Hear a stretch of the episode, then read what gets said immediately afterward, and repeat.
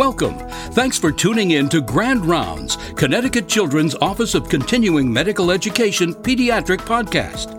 This podcast series will assist in developing new skill sets based on recent pediatric advances in a wide variety of specialties, identifying evidence-based data to support improved outcomes in pediatric healthcare delivery, increasing knowledge about research with implications for clinical practice. And now, here's Grand Rounds. Good morning, everyone. Welcome to our Grand Rounds series. Everyone, I hope enjoying all the chocolate you had from Halloween from a couple of days ago. It was a beautiful celebration. It was great to see the kids coming into our homes, their beautiful attires, and it just reminded us that we can get back to normal. It's been hard. It's been a tough road, but I think we're getting to the right place. And today's a great day. Today, actually, the ACIP will be reviewing the recommendation by the FDA that these vaccines for children 5 to 11 move forward. So we'll hear at around 3 p.m., the ACIP final recommendation, and hopefully by later this evening, the CDC director will sign into an agreement that will allow us to begin vaccinating hopefully tomorrow. And we will be doing that here at Connecticut Children's. If you have any questions, look at our website. But without further ado, I'm going to ask Dr. Fink, my colleague and Surgeon-in-Chief, to introduce the Grand Rounds and then pass it on to Dr. Schoen, who will introduce Dr. Cushing, who's joining us from Toronto. Chris? Good morning. Thank you, everybody. I do want to give a shout out and remind everybody to vote today. Your voice is important. I would love to introduce Dr. Shum. Dr. Shum is our very own Director, Division Chief of Clinical Otolaryngology, as well as Professor of Clinical Otolaryngology at the University of Connecticut in Farmington. He is also the Associate Director of Clinical Affairs at Connecticut Children. So he has a lot of voice within our department. One of the things that I love about him is that he is a staunch advocate, and advocacy is his passion. Without further ado, I'd like to introduce Dr. Schoen to introduce our guest speaker, Dr. Cushing. Thanks, Chris, and good morning, everybody. We have a special treat this morning. I have the honor and privilege of introducing one of my Canadian friends, Dr. Sharon Cushing, and I'll be very brief, even though her CV is not brief at all. And so Sharon is from Toronto at Hospital for Sick Children. She did her residency there in Toronto and then her fellowship in the States at Seattle Children's, and then back to Toronto, where she's been since 2010. She's an associate professor of otolaryngology and pediatric otolaryngologist, specifically at Hospital for Sick Children. And she has well over 100 peer-reviewed articles, many international presentations, awards, research grants, and she's Canadian, so she's a nice person. So let me let Sharon start our presentation on belonging in a three-dimensional world, impact of hearing and vestibular loss on the developing child. I hope you enjoy the presentation. Thank you so much for the kind introduction. I'm going to just share my screen, but as I do that, it's really special for me when Dr. Schoen reached out to me. I was really excited. And of course, I said yes right away. And I got to meet him when I was a resident. And, when you go to a meeting as a resident, it's pretty intimidating. And one of my mentors introduced me to Dr. Schoen, and he was immensely kind and made me feel welcome. And we've continued to connect at academic meetings, since that time, more than a decade and a half ago. And I think that it's really important, to recognize the importance that that kind of mentorship and, kindness brings to, a bit of a scared, intimidated resident. And so I think in this world, we need more Dr. Schoens. And if you ever have the opportunity to be one to a resident, I think it's a really important and impactful thing. You guys know this because you work with him, so you know how awesome he is. But his reach is well beyond where you see him locally. So thank you for being kind to me as a resident. Today we're going to take a little bit of a journey, and there's a few side steps here and there, but I'm really looking forward to sharing with you some of the work that we've been doing up in Toronto over the last while. I have a few disclosures. And, we all have these amazing teams that we work with. And this is our clinical cochlear implant team. And this is our weekly team meetings, COVID style. And we're all looking forward to being back in a room together, but we're managing as you are. We also have an amazing research team, and it's a lot of the work of these hard students that I'm going to be presenting and speaking about today. So I think, the world looks different. And some of the data that I'm going to show you today was collected before the pandemic. But I think that, perspectives change, and they changed it a few times in our lives. And as I go through the talk, I'll talk about some of the things personally that have allowed my perspective to change. But this was an image from France, and it was one of the first images, of daycares opening back up. And I remember seeing this, and I had an emotional reaction to this sort of concept that at a daycare, there's these children and they're confined to these boxes. And this is not the world that children live in, right? They live in a world where, touch and interaction is important. They move when they speak. It's really anything but what you see here. And it made me sad to see this, and made me think about, the vestibular system, which is what we're going to focus on today, and the importance of having that physical interaction, and how that was an impossibility in this moment. And then, we were in the OR, and one of the nurses talked about sort of bringing her, daughter to, one of these daycares that was open for healthcare workers. And that again changed my perspective, because, what if this little one here in yellow, well, that's the daughter of your OR nurse. And this one here is the daughter of your audiologist. And again, this picture brought on an entirely new meaning in terms of the sacrifices that healthcare workers were making to come to work. And so I think that, when we can't ignore what's going on in the world, and it can have exceptional impact in terms of providing us with new perspective on old data. So that's going to be a little bit of the theme today.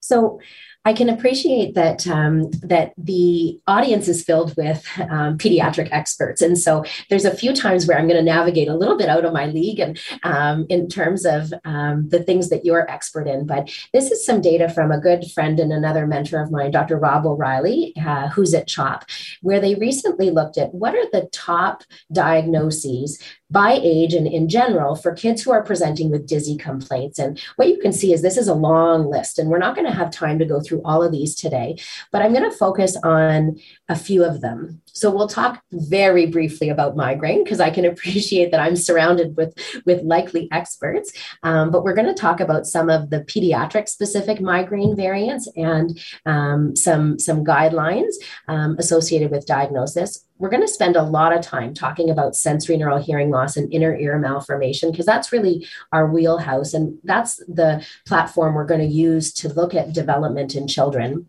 We're going to talk about CMV, because I think it's, again, one of those diagnoses that spans all of our specialties. And then we're going to talk a little bit about anxiety and physical symptoms of mental health, because I think that even prior to the pandemic, this, accounted for a substantial number of the children that we see in our clinics, and is increasingly so. So let's get started. And I want to sort of tell you where this all began for us, because I imagine that there's some trainees in the audience, and you might have questions about, how do you develop an academic career? How do you have these kinds of questions? And so for us, our look into vestibular function in children began in the early 2000s. I was a resident, and I was doing a master's at the time, and we happened to be starting to talk about bilateral cochlear implants. And surgeons were worried that they were going to cause bilateral vestibular loss in a bunch of kids who couldn't walk. And so we started to look very carefully at vestibular effects of cochlear implantation. And the truth is sticking an electrode into the inner ear is probably not good for residual vestibular function. And we've shown that, through histology, through electrophysiologic responses.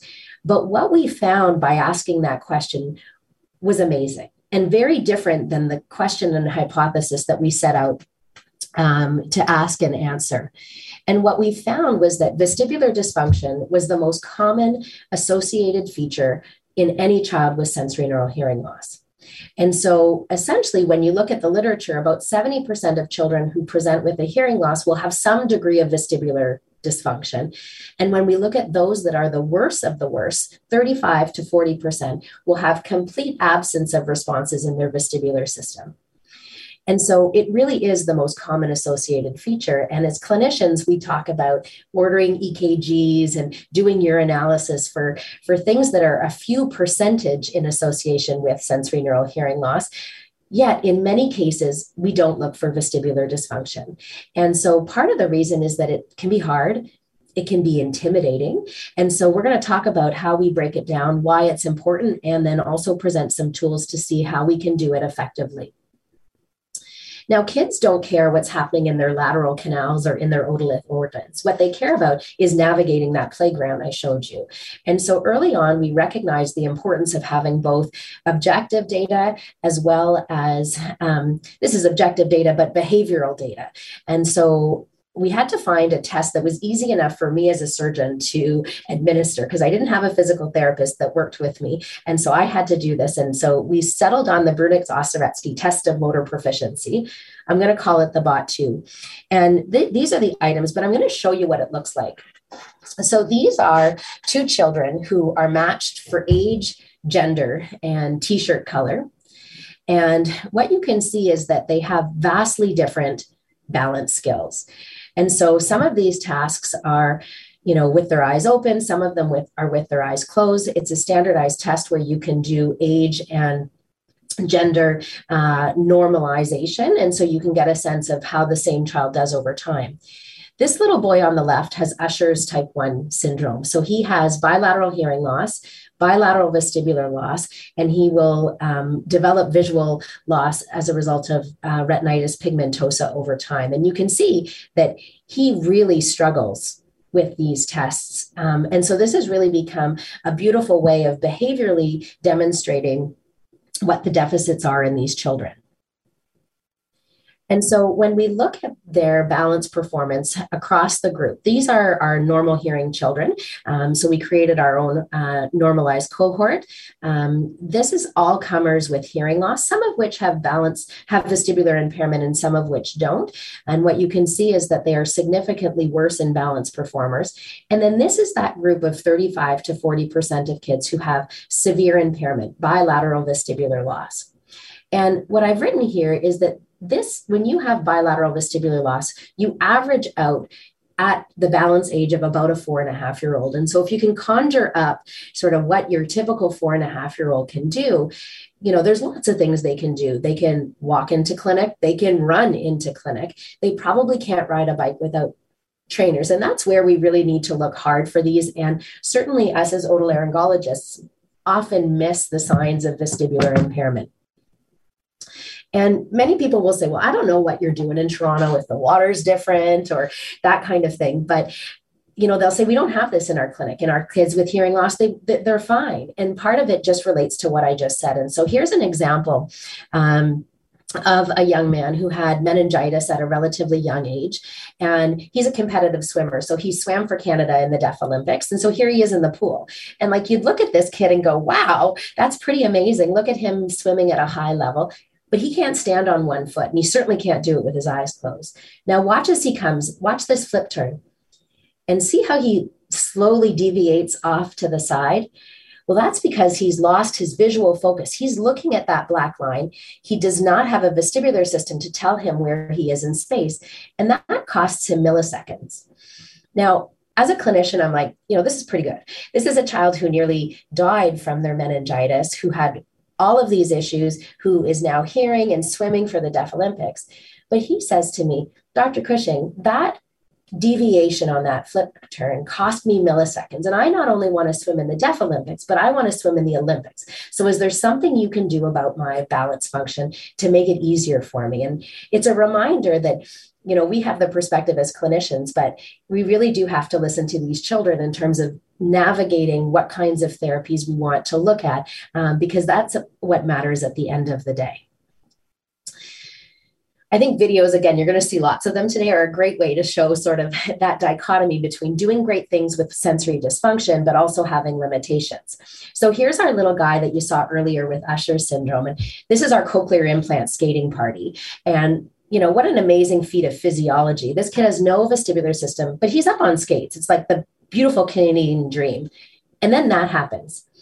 And that's hard to watch. And I've seen this video hundreds of times, and I flinch as a clinician and as a mom when I see him and his head hit the ground. And that's because he has no fall response. And so, yes, he can get up on skates. It took him a whole lot longer, but he's also at risk of injury because he doesn't have the typical fall responses. And so who is at risk? Because most of us don't have time in our busy clinic to look after all of the children that come in with hearing loss, for example. And so what I'm showing here in red are, these are the kids that are at very high risk of having vestibular impairment as part of their associated hearing loss. Those with cochleovestibular anomalies might actually present as acutely vertiginous, whereas the others tend to present more like I've shown you as disequilibrium and balance dysfunction.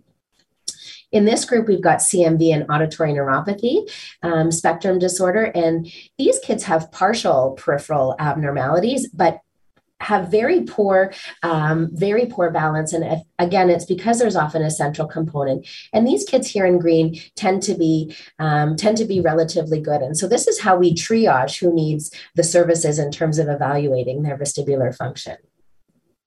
Now, we're going to talk a little bit more about CMV. It's a special interest of ours here at SickKids, but I also think it illustrates a few nice points that are going to help us navigate. So in Ontario, we've done something pretty special. So we have extended tests that we offer every child as part of our newborn hearing screen that look at specific risk factors for hearing loss. So regardless of whether or not you pass your newborn hearing screen, every baby born in Ontario gets tested for congenital CMV, as well as some common genetic risk factors for hearing loss. And so we're going to focus on the CMV portion of that. And this is some of the data that we've obtained since the program started in July of 2019. We've had, just over 250 positive CMV screens, 17 of which have at this point developed sensorineural hearing loss. And so this has really allowed us to find these kids early and avoid the delays that we sometimes see with their progressive losses. Now, we know that CMV does a number on the inner ear, and these are some corrosion casting taken in one of the labs here at SickKids at Dr. Harrison, one of our collaborators. And we see that essentially the virus acts on the vascular supply of the labyrinth. And that makes the cochlea and the inner ear very fragile, which is what leads to the progressive hearing loss. And we know that a huge number of these children will present either at birth or in a delayed fashion with sensorineural hearing loss. However, we know that CMV also targets the vestibular system. And I think this may actually be a bigger issue than we've actually recognized. And again, it acts as the vascular supply. And here we can see some immunofluorescent imaging of the virus present in the otolithic organs. And when we look at end organ function in these children, what we see is that there's a very high rate of vestibular dysfunction in these kids. It gets compounded by their central deficits. And I think the balance is particularly poor in these kids. But I think that this is something that we need to continue to look at, because oftentimes the vestibular dysfunction happens even in the absence of hearing loss. Now, this is going to be one of the little segues. One of the things that we found is that we were studying CMV and we were studying single-sided deafness and the impact of that. And what we saw was these two projects come together when we recognized that CMV was one of the more common causes of single-sided deafness in children. And we are doing a study where we're offering cochlear implantation as an experimental protocol for these children with SSD. And what we found is that the majority of our children who ended up getting implanted, almost 40% or more than 40%, had CMV. And when we think about the balance function in these kids, when we look at them again, these children do very poorly with respect to balance. And what we can see is that they're just as bad as our all-comers with bilateral hearing loss, and they're about twice as good as our kids with bilateral vestibular loss. When we look at their end organ function, we see that about 50% will have abnormalities. And many of these are on the side of the deafness, but some of them are on both sides. And so this is where we get to consequences and development in children. And so there's a rich literature in the otolaryngology world about the consequences of unilateral hearing loss in children. And what you can see is that these are far-reaching. These children need more IEPs. They have difficulties with school performance. It impacts their quality of life. But we're blaming all of this on the hearing loss. And the truth is that these consequences are more likely a factor of unilateral labyrinthine loss. And as otolaryngologists, we haven't done a great job in terms of accounting for both of the sensory deficits. So in this next part, we're going to build a case as to why that matters. And certainly, I think as pediatricians, you're much more aware of the developmental impact than we generally are as a field in otolaryngology. And so many of our colleagues look after older adults, and there's a rich literature looking at how hearing loss impacts cognitive decline. But we get the joy of working with children, and the beauty of children is that they're building their brains. That leaves us with the immense responsibility of having an impact on their development by the decisions we make or don't make, by what we do or don't do for these children. And for me, that do or don't do is often related to implantation or amplification of the hearing, and hopefully someday manipulation of the vestibular system. And at the end of the day, what we want is for these children to connect better to their worlds. And they need all of their senses to do that. And this is a much more typical picture of how we see children interacting than the one that I showed you at the beginning of the talk. And when we think about how we build our cognition and our intellect, you know, our senses are at the base of that. And what is often surprising to people is that vestibular function makes up one of the foundational pieces. It's actually more important than vision and audition in terms of building your cognition and your intellect. And it makes sense. The brain is going to prioritize staying upright before it's going to prioritize being able to read or being able to appreciate social nuance. And so it's very much important that we consider and measure what the vestibular system is doing and what balance is doing as a greater outcome of that. And so this next part is going to focus a little bit on, you know, balance and navigation and what it means to navigate the world with sensory deficits.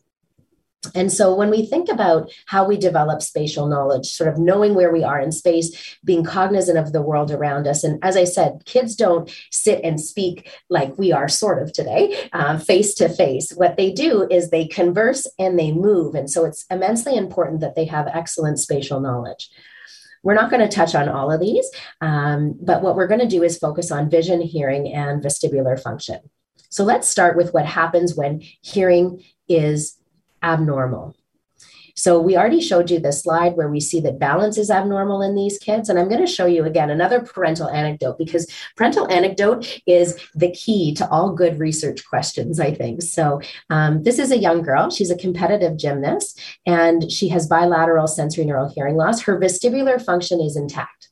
Okay. And so mom would tell us that she could tell the difference if one of her implants, the battery died in practice, she could tell because she had an immediate change in her balance function. And so here she is in the unilateral setting where only one of her implants is working versus her usual bilateral setting. So we've modified her hearing environment. We've also modified the electrical milieu of her inner ears, and that'll become important later in the talk. But what we see is an acute change in her balance function. Now, when we think of the senses that go into balance, classically, the textbook answer is that it's vision, vestibular function, and proprioception. But hearing is important. Even though it's not in the textbook, it probably should be. And this is an example of why that's the case. So hearing in and of itself can impact balance function. And so we wanted to look further by posing a proper research question in response to this parental anecdote. And so what we did is we looked at children who we know have poor spatial hearing. We've got children with normal binaural hearing was part of the group. And then we had two groups with poor spatial hearing, abnormal binaural hearing. So these are kids who received bilateral cochlear implants. And so they're not able to detect sounds where they're coming from, even though they have access to sound on both sides. And then we have a group of kids who have untreated single-sided deafness. Okay, so they have no binaural cues. They cannot tell where sound is coming from. And we work them hard. We put them through about 3 hours worth of testing. And I'm going to just show you the culmination of that. What we saw is that these children had memory and learning deficits. And what was surprising to us is that the children with untreated SSD were almost as bad as bilaterally deaf children. You have a normal hearing ear here, but it meant that these spatial deficits were significant. And so the other thing that we looked at was that these memory deficits were visual spatial. And so when we did two-dimensional tests of visual spatial or three-dimensional tests of visual spatial tasks, that's where these memory deficits came out. And so it demonstrates to us that, again, spatial hearing is very much important for memory and learning. And even children with a normal hearing ear will struggle with these deficits. Now, what about if you have two systems out, hearing and vestibular function? Well, I showed you that these are kids where, again, their balance skills plateau at the level of four, just under 4.5. And so I'm going to show you what it looks like to navigate a ski hill with the balance skills of a 4.5-year-old. And so this is our young boy with Ushers, and they actually now live in New Jersey. So this is a hill closer to you guys in New Jersey. And that's what it looks like to navigate a hill. So he doesn't know where his body is in space. He cannot predict verticality. So how is he ever going to land the ski jump, right? But he's determined. And this is just, again, a little side point is that there's immense plasticity to children. And again, I'm preaching to the choir by saying that. And so is it possible to learn to land a ski jump with no vestibular system? Well, you know, this is a feel-good story. So the answer is absolutely yes. So if you practice enough and you put enough effort in, you can land a ski jump with no vestibular system. But if you ask this child's mom, like, what was the cost of this? Well, she'll tell you, he didn't socialize that weekend. He didn't make his bed. He did not do his homework. And he spent hours and hours taking the same jump. And so even though children can do amazing things despite their sensory physiology, there's a cost to it. And I think that that then shows up in terms of their learning and development. And so what about vision? So I'm not a visual scientist, but we wanted to look at sort of one of the foundational elements of balance. And so what we did is we put a number of children who had a developmental visual anomaly, strabismus and amblyopia. And we did this in collaboration with our ophthalmology colleagues, and we put them through the BOT test. So these kids have normal hearing, normal vestibular function, but they have a congenital developmental visual anomaly. And what you can see in comparison to the data I've shown you before is that they're way worse than all comers with hearing loss, and they're almost just as bad as our kids with bilateral vestibular loss. And for us, this was a bit of an aha moment because, again, it's the kind of thing we think about adults or older children with acquired sensory losses. And, you know, we say, oh, they're going to be fine because they're going to reprogram and reweight their sensory input onto the trilogy of vision, vestibular function, and proprioception, IDAT hearing in there as well. But these kids never developed that framework because they were missing a sense since the time they were born. And so we are not able to just think about these kids as little adults. We have to think about them as children who were missing some of those significant building blocks. And so they do not have the adaptive mechanisms that perhaps acquired losses have. They do have the beauty of a plastic brain, and that's how we need to focus our therapies. So how can we make it better? So in terms of hearing, what we've looked at is how does the addition of bilateral cochlear implants, does it improve balance? And what we see is that, yes, it does. So the simple act of giving children bilateral amplification or bilateral cochlear implants leads to a significant increment in balance function. And so that's a pretty amazing thing because that's something that we have in our wheelhouse and that we can do today. But can we do better? And that's where the research question comes in. And that is, can we help vestibular function? We don't yet have implants. And that's been the focus of our research. And very early on, one of the questions we have is, can we use the electrical current from a cochlear implant in the vestibular system. It's all one fluid-containing space. So any physiologist will tell you that current loves to travel in fluid. And so that's the question that we looked at. And we looked at an electrophysiologic response that's based in the otolith organs. It's called a VEMP, vestibular evoked myogenic potential. And what we saw is that these are typical acoustic responses, and we were able to elicit these with our implants, which was pretty cool. But what was even cooler is that in some children, because of their deafness or because I put a cochlear implant in, they had obliteration of their acoustic responses. That part of the ear didn't work any longer. And what we were able to do, however, was reestablish that electrophysiologic response with our implant. And so that was a pretty amazing thing, because certainly perhaps that capacity would help that kid land that ski jump. But what about the behavioral component? So we talked about perception of verticality and how that can be important, for example, in the ski jump.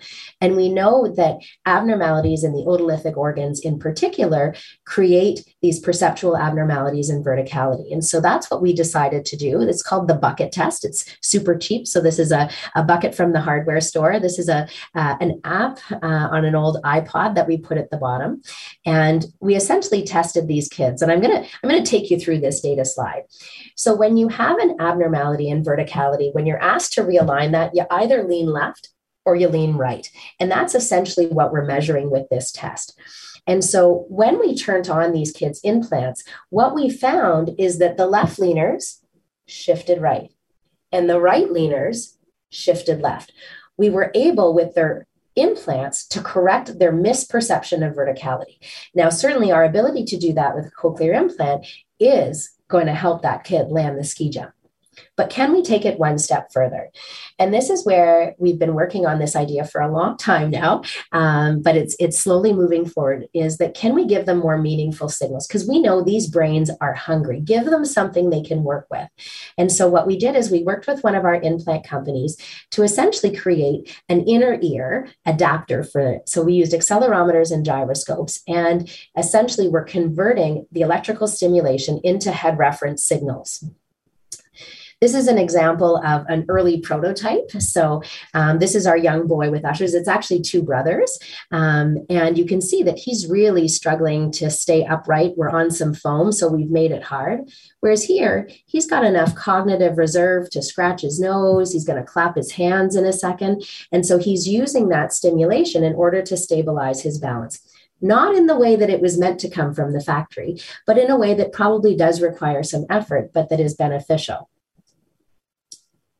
And so the videos are gorgeous, but I got to show you some data.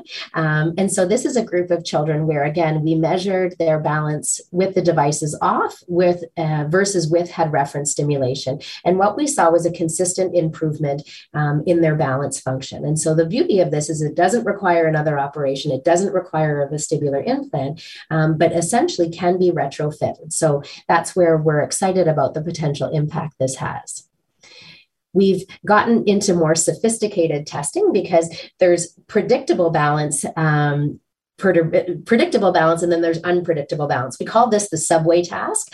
And so essentially it's your ability to respond to a perturbation. So this is one of our master's students. And so we put kids through this test, both with the device on and with the device off. So let me show you some of that data. These kids are rigged up with a bunch of positional measurements. And what we can see here is that our group with the cochlear implants is in red.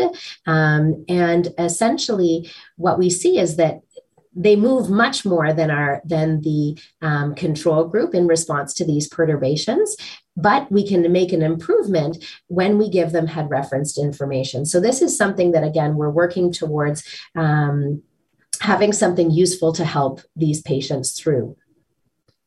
So that's where I spend most of my time. You know, because we were talking to a very broad audience, including pediatricians, I wanted to add in a few of the other disorders that we talk about and we see in our multidisciplinary vestibular clinic. So I'm going to shift gears a little bit, as we head towards the finish line. In terms of, one of the most common things that you saw in that initial chart was migraine disorders. And again, I'm not going to speak elaborately about migraine disorders because I know there's experts in the audience, but this is a new set of criteria that I helped with in order to look at vestibular migraine disorders, particularly in children. And again, there's these three disorders, and we're only going to go through one of them, and that's going to be the recurrent vertigo of childhood. And like all the good disorders, these are the diagnostic criteria. And essentially, one of the challenges I recognized in terms of developing diagnostic criteria is that they end up broader than you'd like them to be for the sake of inclusion. And so, I've highlighted one of the things here that we talked a lot about as a committee. So recurrent vertigo of childhood are these brief episodes, and they typically will last essentially not more than minutes. But again, in order to be inclusive, we had to extend that to 72 hours. But what I will tell you is that practically, these are things that present very quickly. The child is fearful. They will grab onto their parent. They will shut their eyes, and they can come on very, very young, but often don't get recognized until children have the language ability to actually say the house is shaking, or things are moving, or I'm on a merry-go-round. And so it's really one of those things that parents often come in and recognize that it's been happening for quite a long time. Now, D is important because it is a diagnosis of exclusion. And so this is where, again, we work with our colleagues and our pediatricians in particular to rule out the other stuff. And so, there are a couple, we'll talk about some of the mimickers for this disorder, but these kids come in and it is textbook. And it can be very helpful to these families to make this diagnosis. And it's one that people are often unaware of. I'm going to show you some videos here. So here is a young girl, and mom's doing her best job. It's hard to get videos of nystagmus in babies, so I credit this mom for getting this video. And what you can see is the children can have horizontal nystagmus. And then I'm going to show you this video of a young girl who's in the middle of an attack. So these often do come on with movement, but it's not necessary. Part of it is kids move a lot, right? And so kids are often in funny positions. And so, this is her in the playground, and mom recognized, the video's a little bit slow. Mom recognized that she was having an attack, but she presents, essentially with ataxia. But kids don't quit when it comes to play, right? It's what we all love about working with children. And so she's bound and determined to get up and move around and to play, but she really can't during these episodes. And this is a child who has typical development and typical balance skills when she's not in the midst of an episode. And so these episodes can be very severe and have significant impact and be very worrisome for families. And so when we're able to make this diagnosis, it is very reassuring for families. In most cases, it's self-limiting. It can be treated by migraine. And again, I won't get into this because I'm by no means an expert at treating migraines. Although the truth is that with reassurance and ruling out of the mimickers, which include temporal lobe seizure and hereditary ataxias, families are often just happy to know their child doesn't have a brain tumor, and children will generally grow out of this, typically all of them by 9 years of age, many by an earlier age. So I think this is a very important entity to know about. The other entity that is a bit of a newer term, but not a new disorder, is this diagnosis called triple PD. So persistent postural perceptual dizziness. It was something that was coined at the Mayo Clinic. And again, it tends to be a grab bag for all of these other disorders: phobic postural vertigo, visual vertigo, chronic subjective dizziness. In terms of the diagnostic criteria, essentially you have non-spinning vertigo. So dizziness, unsteadiness, and the feeling of the presence of motion, it happens chronically. So on most days, they'll often say that it's always there. So anytime someone says the vertigo is constant, I know it's not a peripheral cause, and I do wonder about triple PD. And it does get worse with movement or with exposure to moving stimuli, hallway carpets in a hotel, for example, the grocery store, busy visual scenes. Oftentimes, these individuals may have had a peripheral insult at the beginning of this. And so they may have had a labyrinthitis, or they may have had BPPV or something that brought it on. They may have had a concussion, for example. And then it became and morphed into a more constant daily dizziness. And it can present with these other conditions. We don't fully know the pathophysiology, and probably it's not a unique single one. There's a number of functional changes, and it's generally classified as a chronic functional vestibular disorder.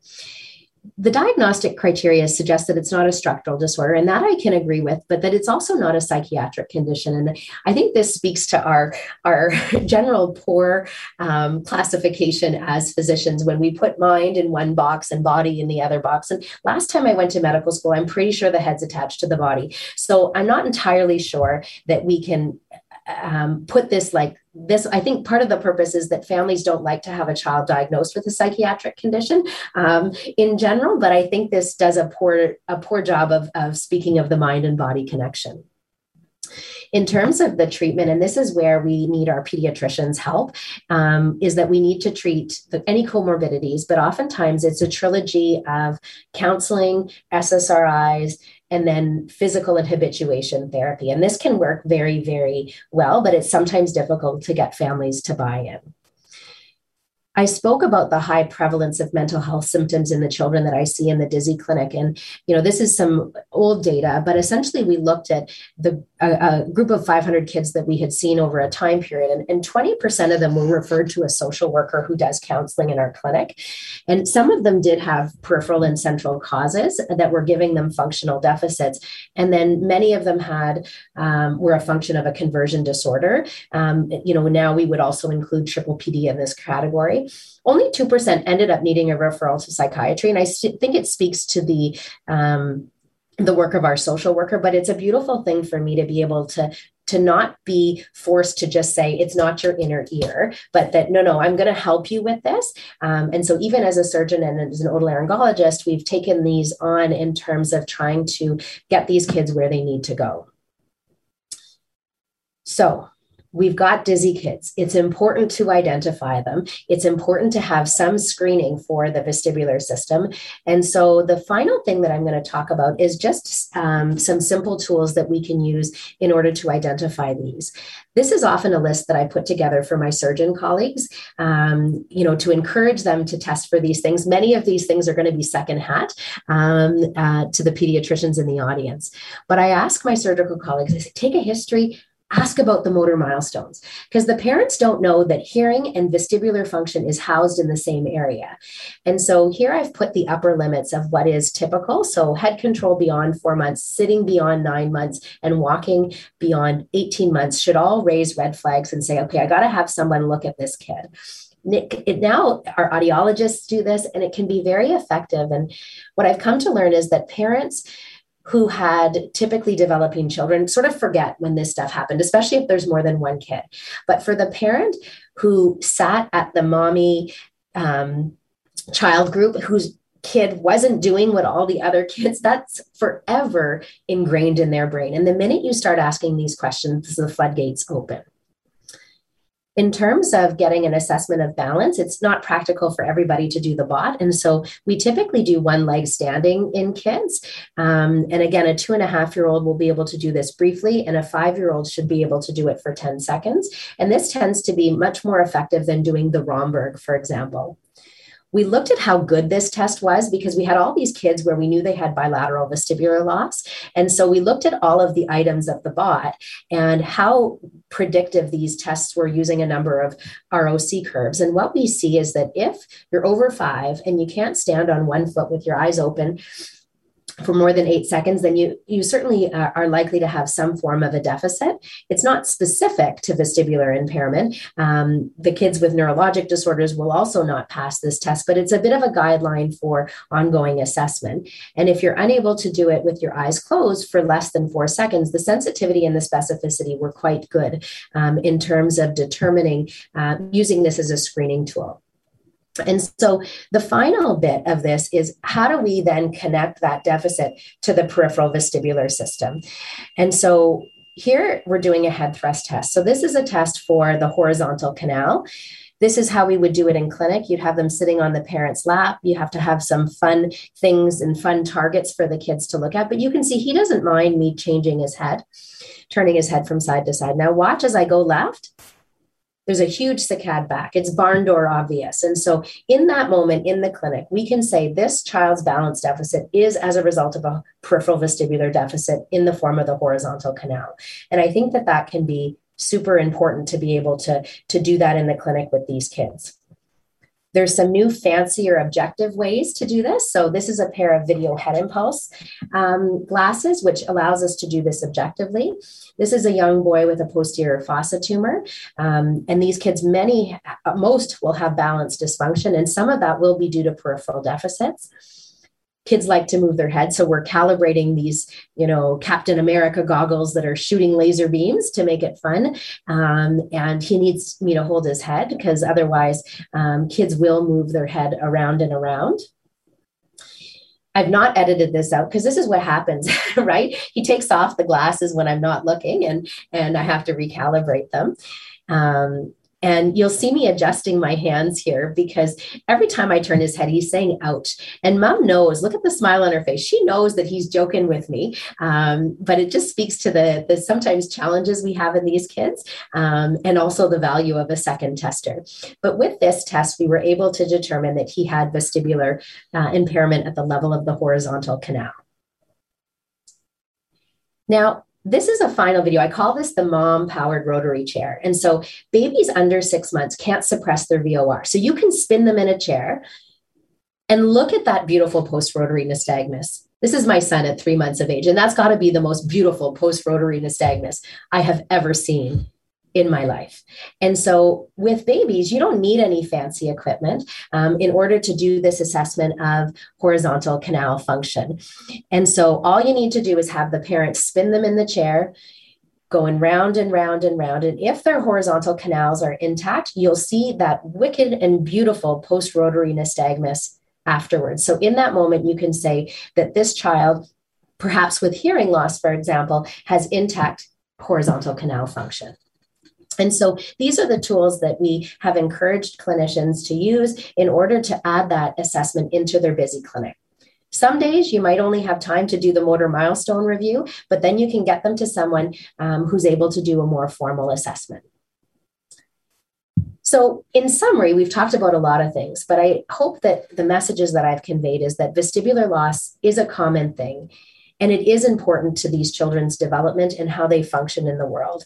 We can acknowledge it and assess it using a thorough evaluation that can start with a screening assessment, which can be very simple to do or simple to add to the clinic. And so I think that there is, very important reasons to continue to look at this group of children and to work in a multidisciplinary fashion so we can all bring our pieces to help these kids develop and live the lives that they hope to. So I'll finish there and thank you for your attention today. And I'd be happy if there's any questions or follow-up comments. Thank you, Dr. Cushing. That was absolutely superb. I really appreciate it. I'm not sure my problem falling off from skates is because of vestibular function. I think is more clumsiness, but maybe I'll get tested and have an excuse.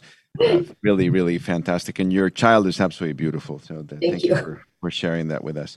All right, so we have time for questions. I'm going to pass it on to Dr. Schoen to manage the question and answer session. Scott?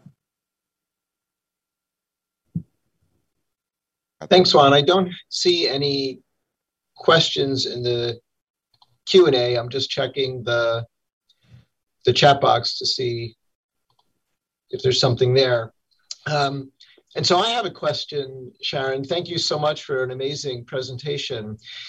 If there's one thing that the pediatrician can do in their office as the best screening tool, what would you recommend that they do before deciding that they want to send their child to our vestibular clinic for testing?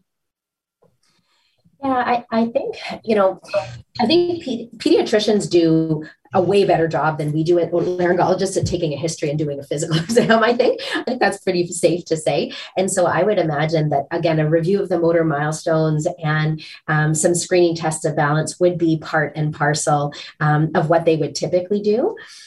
You know, and I think, you know, based on that alone, you know, I'm happy, you know, happy to receive, you know, referrals, you know, from that perspective.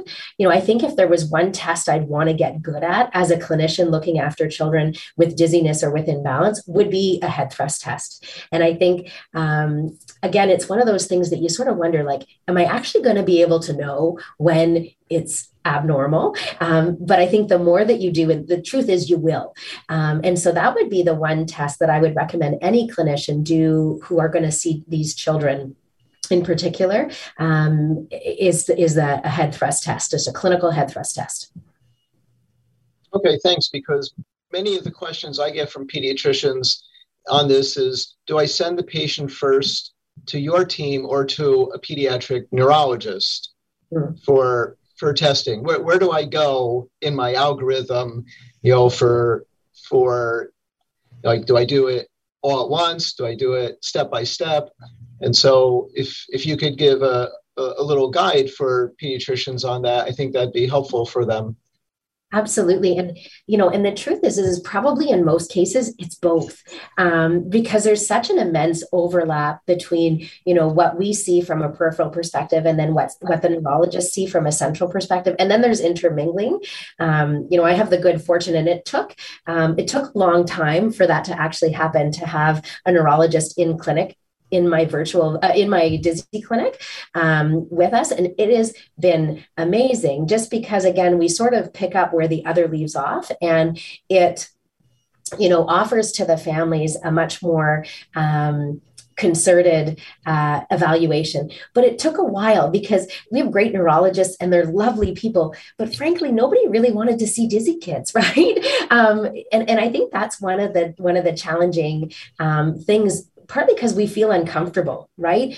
We often don't know what the diagnosis is. We rule out all the important stuff, but we're often left with not knowing and helping families navigate that. But I think, you know, when we do it together, I think we do a really great job, and we rely very heavily on our pediatricians to then help us institute some of the therapies as well. So I would often say both neurology and otolaryngology is a reasonable approach. Thanks, Sharon. Can you actually see the Q&A?